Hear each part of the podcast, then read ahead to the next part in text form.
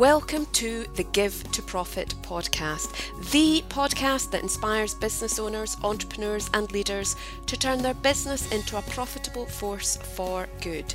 During our weekly episodes, you'll hear business leaders and entrepreneurs share how they put social impact at the heart of their business and the many benefits that come from doing this. You can find full show notes for today's show and additional resources at givetoprofit.com. And of course, you can subscribe to this podcast on iTunes and Stitcher, where it would also be great if you could leave us a rating and review. For every review this month, we'll be sponsoring a child to go to school for a day in Cambodia. And so now, here's your host, business mentor, speaker, and author, Alison Mackenzie. Welcome, welcome, welcome to the Give to Profit podcast show. This is your host, Alison McKenzie. I'm delighted to be with you again today. So thanks for tuning in. Today, I'm interviewing someone who I approached after I heard her fantastic TED talk and reached out because I felt that her message was something I resonated with and I really wanted to get it out and share it with more people. So today I'm going to be interviewing Rachel Hutchisson from Blackbaud on the topic of the title actually of the recent TED talk, which is The Era of Corporate Social Responsibility is ending. So before I introduce you to Rachel, let me just tell you a little bit about her for those of you who don't know of her yet. Rachel is VP of Corporate Citizenship and Philanthropy at Blackbaud, responsible for global corporate social responsibility, leading the company's 3,300 associates in efforts to serve and give professionally and personally. She's committed to the core philosophy that good is for everyone, championing positive change and inspiring individuals to integrate service into their development. Rachel brings experience in marketing, brand communications, corporate culture, strategic relationships into her role. And she built Blackbaud's CSR program from the ground up, leveraging her deep experience working at the intersection of business and non-profits. So welcome, Rachel. It's wonderful to have you on the show. Thank you so much, Alison. It's wonderful to be here. Great. So I always like to start the conversations off by just finding out a little bit more about my guests. And so I wonder if you could share a bit about your journey as to how you've become the person that you are today. What a wonderful question. So I can tell you that I didn't know when I was going to college and getting out of college that I was going to end up in the field of corporate social responsibility, or what I really talk about now is social good. You know, the world was a little bit different then. I talk about, I don't know if all your viewers will be familiar with the 1980s movie called Wall Street, where there was this mm-hmm. character named Gordon Gekko who, who talked about how greed was good. And in the 1980s, there was this view of business as the place that you wanted to make money. And I didn't think I would end up in business because that wasn't me, let alone in corporate social responsibility or business doing good. And the world has shifted a lot since then. And a lot of businesses have focused on all the good things that they can do in the process of delivering profit and delivering great products and services. So, you know, I didn't know that was my future. I studied English literature. I went to graduate school to study journalism, and I ended up at a very small technology company called Blackbaud, which I've been at for 26 years. And I just started working within the charitable sector and the customer base that we served and really fell in love with it. So I did a lot of things over time at Blackbaud as we grew that really were probably in what you might call the global marketing or corporate marketing area, things having to do with PR, events, brand, et cetera, at a time when marketing wasn't really, I would consider a really big function yet. And eventually I said, you know what? I figured out what I want to do. I want to take on all that philanthropic work that our founder started. And he had moved on and we had a new CEO. And I said, you know, we have a lot of great traditions here. I want to make sure that we keep those philanthropic traditions and grow them for the future. So I did that. And over time, my work with the sector and my relationships in the charitable sector and my work in philanthropy and service and volunteerism and giving with our employees really merged into this broader role of corporate social responsibility. So it's been a journey but I really do rely a lot on the training I had in college around writing and thinking, and absolutely the messaging and writing and communications training I got in graduate school, because a lot of this work is about understanding your brand, messaging it the right way, and connecting with people. And isn't it funny how we never know where we're going to end up in the journey? And I suppose that's something that we become more wise to the older we are and the more experiences we have as well. And I just yeah, I look back and it makes sense, you know, yeah. but looking forward, it didn't make sense at all. Yeah, totally. I totally get you. And I just love how you said that you actually wanted to take forward the philanthropic work of the founder of the company and keep that mm-hmm. going, mm-hmm. which is wonderful because what a legacy. And I wonder actually if it would be worth just explaining what Blackbaud does, because I think even when I look at what the business does, it's quite phenomenal in terms of the impact you've actually had as a business. Sure. So Blackbaud is a shared value company, which for those of you viewers that don't understand what that term is, it basically means that you have societal benefit and financial benefit benefit kind of merged at the very heart of your company. You're looking to not just make money and value for your shareholders, you're really trying to provide some kind of societal benefit. And our company was founded originally to do that by providing technology to charitable organizations, to charities, nonprofits, whatever term you'd like to use. Today, we are, Blackbaud is the world's leading provider of cloud based technology for what we call social good organizations. And the reason we've broadened our language is that, for example, in the UK, it is not just the charities, it's also universities. It's different kinds of groups that are not necessarily classified as a charity. In the US, it's museums, it's social services, it's higher education institutions, it's hospitals, it's all different kinds of organizations. Mainly at their heart, they're going to have some kind of fundraising need. And we do a lot of work in that area around technology, data services, and expertise. But we also have other kinds of solutions that go along with them. Yeah. So we're a tech company that focuses a lot on data and we exclusively work in the world of social good. Yeah, and I'm really glad that you explained that definition of, of, the type of organizations because I mean that's one of the reasons why I work with organizations and I talk about supporting causes. It's any, whether or not it's a charity, a social enterprise, or actually somebody living down the road that needs support. It's all about social good being a, that more, much broader definition. So yeah, and often I actually say we power the business of philanthropy. We talk about powering an ecosystem of good. And we do that working with everyone from individuals to charities or nonprofits to grant making entities or foundations, corporate, family, community, or private foundations, and actual companies so mm-hmm. companies doing CSR engaging their employees. So it really is the whole spectrum of how a person or an organization, which doesn't necessarily mean it's for profit or charitable, engages in philanthropy. Yeah. And so let's move on to the topic then of, of this interview, the main topic of this interview, and the era of corporate social responsibility ending. Why do you think that is true? Well, I have to make a confession that when you do a TEDx talk, I did work on launching TEDx in my home community. You're supposed to be a little bit bit provocative. So, of course, I didn't mean that it was actually going away. What I mean is that it's fundamentally changing and that that's a good thing. And what I meant by that is as someone who was growing and building a philanthropy program within a company that then more broadly became a corporate social responsibility program. I was at a small that is now grown into a mid-sized company.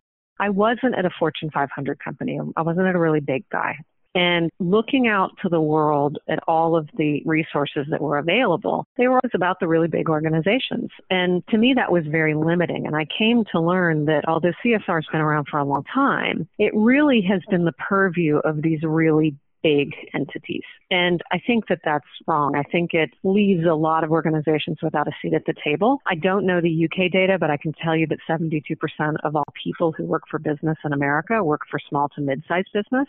Mm-hmm. So if they don't have a way to learn and engage in social good, then you're just leaving a lot of people out of the mix.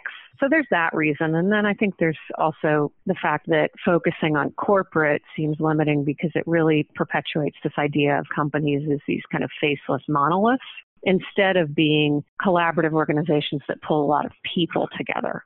So what I talked about in the talk is that really, I think what we're seeing with smart organizations who are understanding their millennial employees and understanding the shifts happening in the world, a shift from a focus on corporate social responsibility to what I call human social responsibility. Really thinking about the needs of the individual person and people who make up whatever organization it is.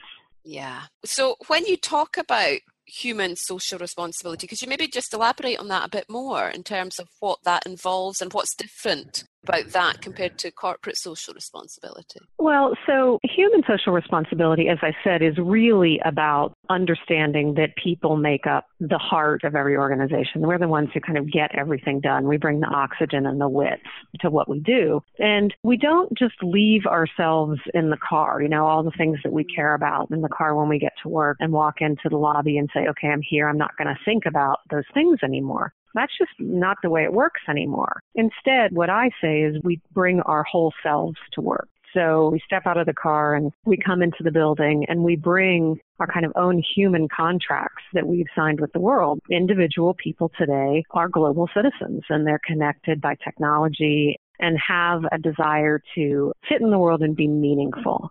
And they don't just say, well, now I'm putting my hat on as employee. I'm going to forget all of that.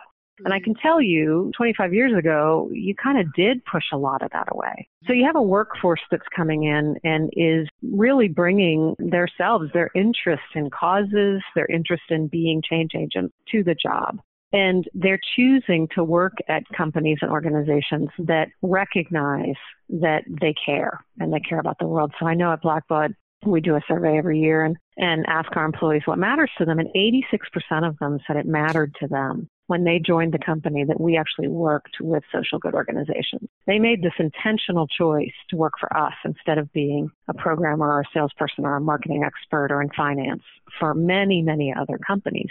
So when they walk in the door, they expect us to remember that and to engage them in ways that are going to fulfill them both as professionals, but also as people. And I think, you know, kind of starting with the post 9 11 phase, but also just as the millennial generation continues to become more dominant, more than 50% of Blackbaud's employees are millennials already. It is something that is a imperative in recruiting and retaining people. You know, if you want good talent, you can't just say, well, this is the corporate way, like it or leave it, because talent, good talent's hard to find.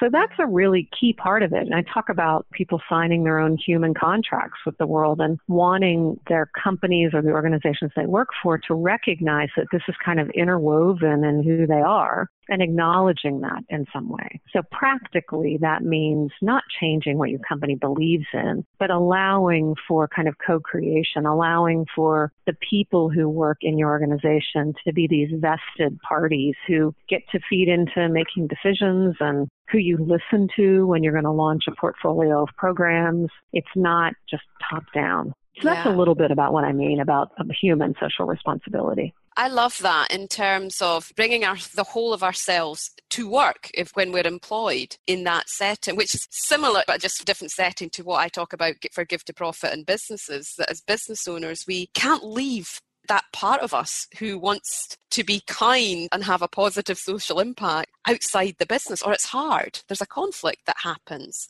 And I guess yeah. it's wonderful to hear that what you're talking about is that bringing that into the larger organizations. I've got a lot, of, lot of my experiences working with small to medium sized businesses. And do you think, I mean, is this still something that's very new, do you think, to larger organizations, this concept? Well, you know, corporate social responsibility is pretty well known in the big company world. But and we're mid-sized, so we're actually a little smaller than many of the companies that are engaged as much as we are. And we've had to work hard to tell our story to have people recognize that although you are smaller, we're about an $800 million company, $4 billion market cap. This is US dollars. We're traded on the NASDAQ, but that's a mid sized company. It's nothing compared to a UPS, Starbucks, huge companies. Boeing, et cetera. So there are these different strata. So I think the bigger companies have been involved in CSR, but even if they had CSR, they weren't working in a world that I think fundamentally embraced this idea of social good. That is newer. So, you know, you have philanthropy, which is a very traditional, it's the giving of money, time, talent, resources, et cetera. You have CSR, and we know what that is. But social good really is comes from this idea that I talk about that you know, good is for everyone. It's for my 17 year old son and my 82 year old father. It is for cities and governments and charities and small businesses and big businesses. It's not just that you have to fit into a certain size category to do good things. And people are making very conscious decisions in their lives that they want to honor their belief systems, their own internal belief systems, and how they want to do good in the world through their professions, how they make money, their educations, to teenage boys who are one is in college and one's about to go to college. And they know that they have a lot of different paths today for how they might seek doing good in the world. And back in that kind of Gordon Gekko Greed is Good era that I talked about of the 1980s, it wasn't like that you graduated and went to work for a business if you were going to make money and be successful, and you went and got a master's in public administration or worked for a charity if you wanted to do good in the world. And now you really can see those two blending, not in every business, but in many businesses, small businesses, small entrepreneurial firms are very good examples of this. And big businesses, and a lot of it is driven by employees caring about it and consumers caring about it, consumers of the products and services that companies actually offer. And technology has a heck of a lot to do with this because we all, as consumers and employees, have a voice that can be heard at a volume that wasn't possible 20 years ago. Yeah, you just pipped me at the next question, which as you were speaking there, I was just thinking, yeah, I'd love to know what you think's driving this. And yes, um, but yeah, that it's generational change. Yeah. Technology has a lot to do with it. I mean, the whole. If I could point to one thing that is the driver in as an empowering agent of someone bringing his or her whole self to work, it's the cell phone, it's the smartphone. You don't get out of the car and leave it behind and walk in. You are carrying with you an iPhone or an iPad or some other kind of smart device and people are emailing you and texting you and you're seeing tweets and you have to understand as a professional person how to engage in social media as a person but also as professionally and how not to have the worlds collide and we you know we multitask and it's just a different way of behavior. I'm not saying it's good or bad, it's just different. And we're on this very on demand schedule where people feel they can reach anybody all the time, and that feeds into it. So it creates a different environment. Yeah, it's very, it's incredible, isn't it, how quickly that has all changed um, so quickly. And I'm glad you mentioned actually earlier the survey that you did because I, I, was flicking through Blackbaud's website a couple of days ago, and I one of the graphics that came up because I mean, actually as a company and anybody listening to this, go and check the website out. Seriously, it's brilliant for even just looking at the different activities that you do as a business. And one of the graphics that just really hit me that I thought was really good was the one around the, the volunteering and such a high percent the headline is blackbaud cares and such a high percentage of, of your workers who are and are actually actively volunteering on a regular basis. Is that something was that sort of high level of activism almost a strategic decision in terms of how you recruit or was it something that evolved because of the work you were doing? You were then a- attracting people that were just that way anyway. I think that's a really good question and i think it's actually a result of both we were founded actually by a man from England, Tony Bakker, mm-hmm. who, who came to the U.S. and answered a classified ad in the New York Times and wrote the first product that we ever sold for a customer in New York City. And he was very naturally philanthropic. I'm not sure that he even used that term originally, but he was very, very much about helping nonprofits be successful through our technology, but also through his own generosity. And he mm-hmm. continues to do that he retired a number of years ago, but he continues to do that in our community and really set a great example. But it really did, uh, it evolved.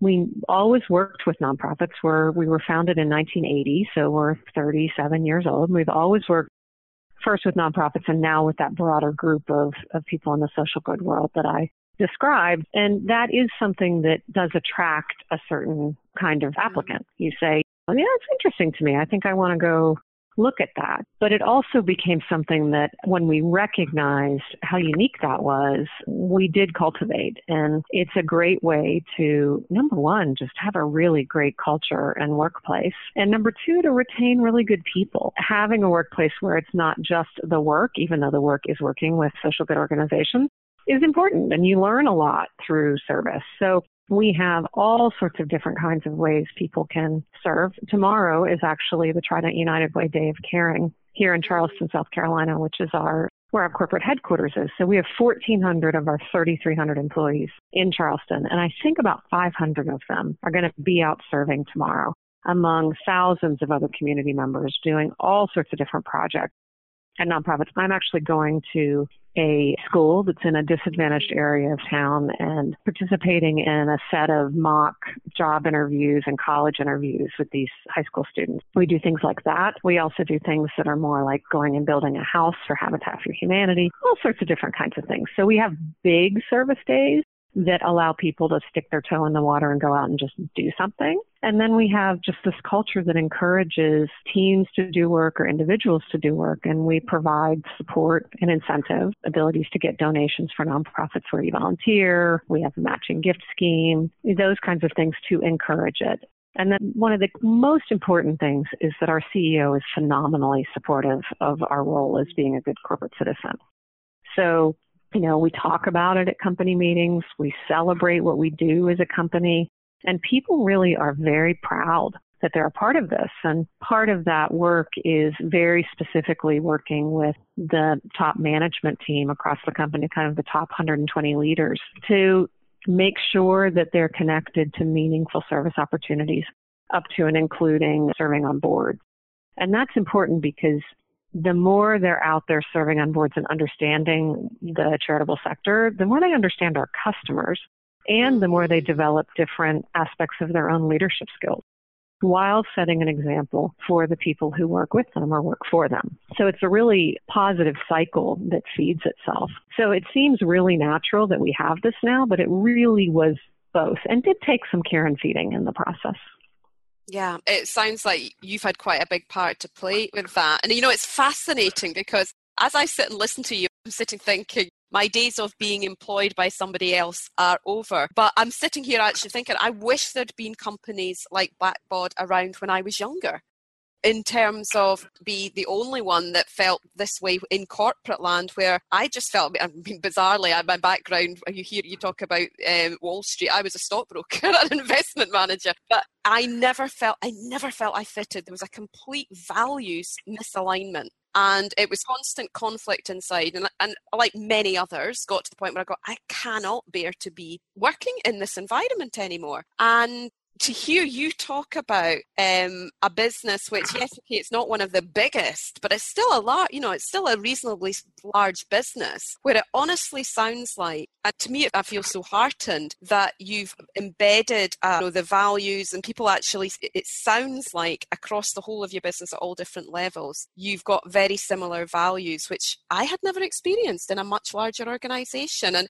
I think one of the reasons I love working with small companies is because, it, to some respect, the fi- when working with founders and small business, my experience has been there's more agility for an influence over a smaller culture than the larger one. So, really heartening to hear what. Yeah, you do have to manage it, and it is an issue of culture. It's employee mm-hmm. engagement. Mm-hmm. It's not just you give back and everybody believes yeah. in it. You do have to cultivate it, but there are certain kinds of companies, technology companies, companies in marketing areas that some kinds of firms do tend toward this a little more than others. And not every company out there embraces service and philanthropy the way we do, but you do see it more as an overall trend. And if you follow so in the United States, I follow Alan Murray, um, who does a CEO alert every day um, from Fortune magazine, and he talks a lot, along with um, Michael Porter from Harvard Business School, about shared value and about the importance of how it's key to the future of capitalism. That if you are investing in social good in your company, you're actually making money, doing well, employing people, providing benefits, and providing a societal benefit. And your company may actually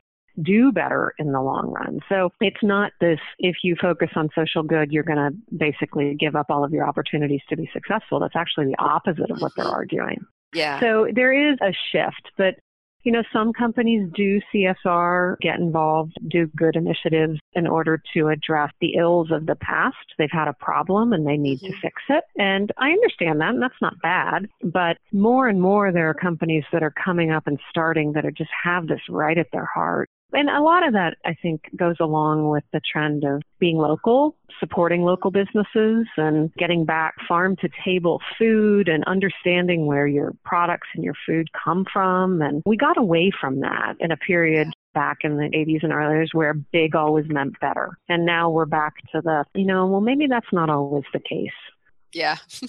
it's funny how life goes like that, isn't it? It's a cycle of almost going back to, in some aspects, what was more common at times when, you know, my grandparents were alive. Where mm-hmm. you did look out for each other and you did do that everything was local because we didn't have this the technology or globalism that we have now i think one of the things that recognizes a, a change and it is it's brilliant to see there's a lot more research coming out that does indicate that focusing on social impact is actually going to really he- can help a lot of businesses when it's managed well drive profits assuming of course they've got good they've got good a product service offering market demand etc but one of the things was really good to hear about for blackbaud was that you've been named as one of the rising stars of the Fortune Change the World list, which is fantastic because actually yeah. I didn't actually even realize that they'd started to do that with slightly smaller companies because I knew they'd focused in on, on the much larger businesses. That was great news to realize. Yeah, and I, I believe it's the first time they've done that. So the list, this is the third time year the list has come out, and that list actually came out of a collaboration. Michael Porter at Harvard Business School, who wrote along with Kramer from FSG, the seminal article in the Harvard Business Review about shared value, and they mm-hmm. wrote that about seven years ago. Actually, put language around this mixture of financial and societal benefit. And they collaborated with Alan Murray and said, You really should be doing, since you do a lot of list issues, you should be doing a list of companies that mm-hmm. change the world. And so Fortune started to do that. And you know, we have been very excited about the list because it's such a, a, wonderful recognition. But we actually were not big enough initially, really, to be considered because there's a billion dollar or one billion dollar mark that you have to be passed in order to apply. And so, um, you know, we're in a lot of the um, organizations, communities, and um, conferences and discussions with a lot of these other companies, but we just we couldn't be a part of that. And this year they I did, we didn't know they were going to do that, but they said, wait a minute, we're going to include six rising stars that you should pay attention to and they might not be as big as these other ones but you should still know about them. And it was such a deep honor to have that that acknowledgement that you know we're about social good through and through in everything that we do. Um, and we want to be around other companies and learn from them about how to do even more.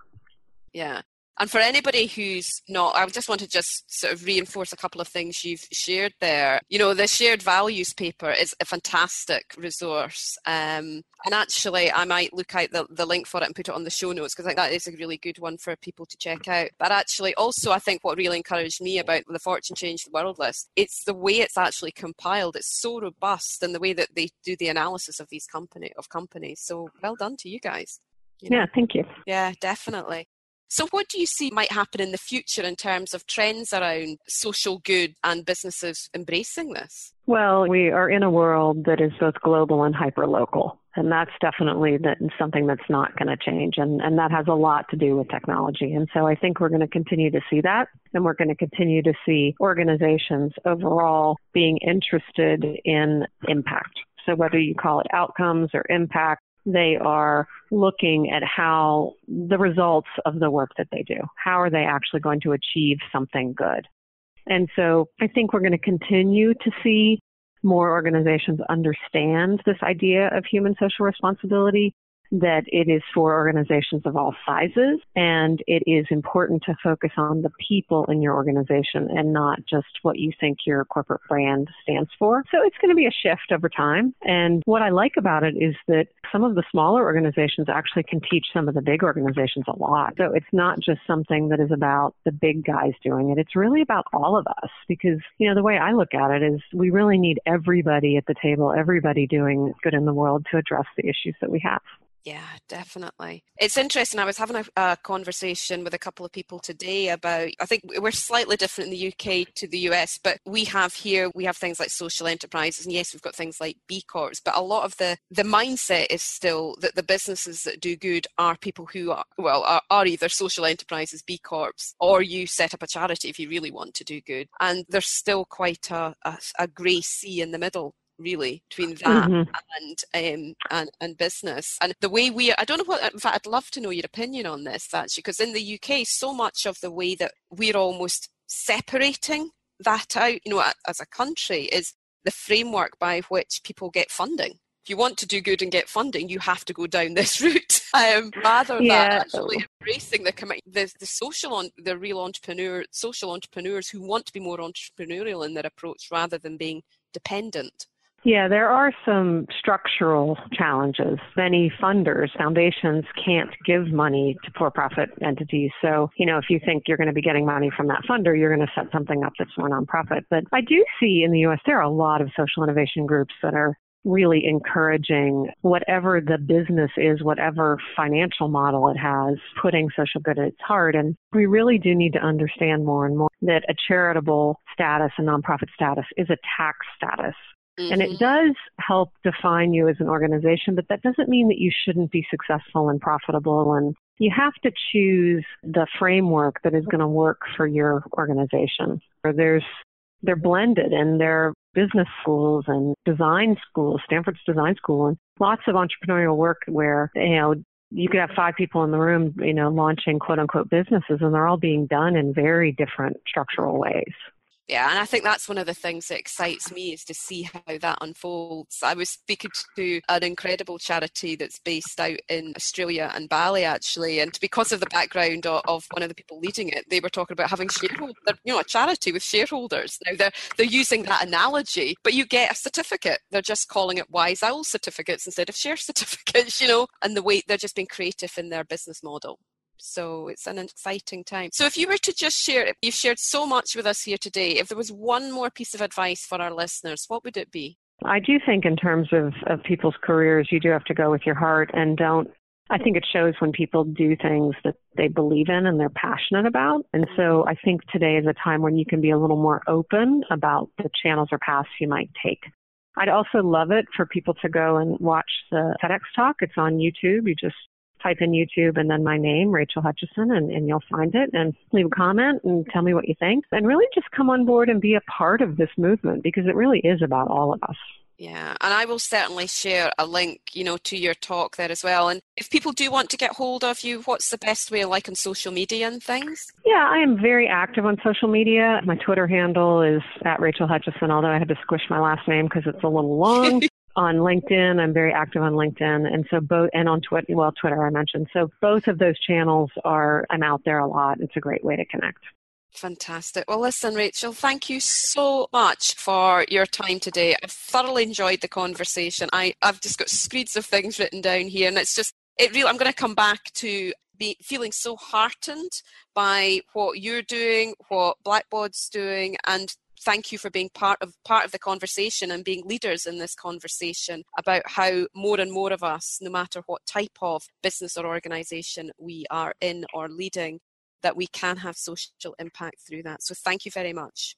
You are very welcome. And thanks to you too for tuning into the episode. Remember to check out givetoprofit.com or alison.com for the full show notes where I will make sure you have all the details so you can check out Rachel's TED Talk and also um, connect with her there too. And please do get in touch if there is anything that we can do to support you.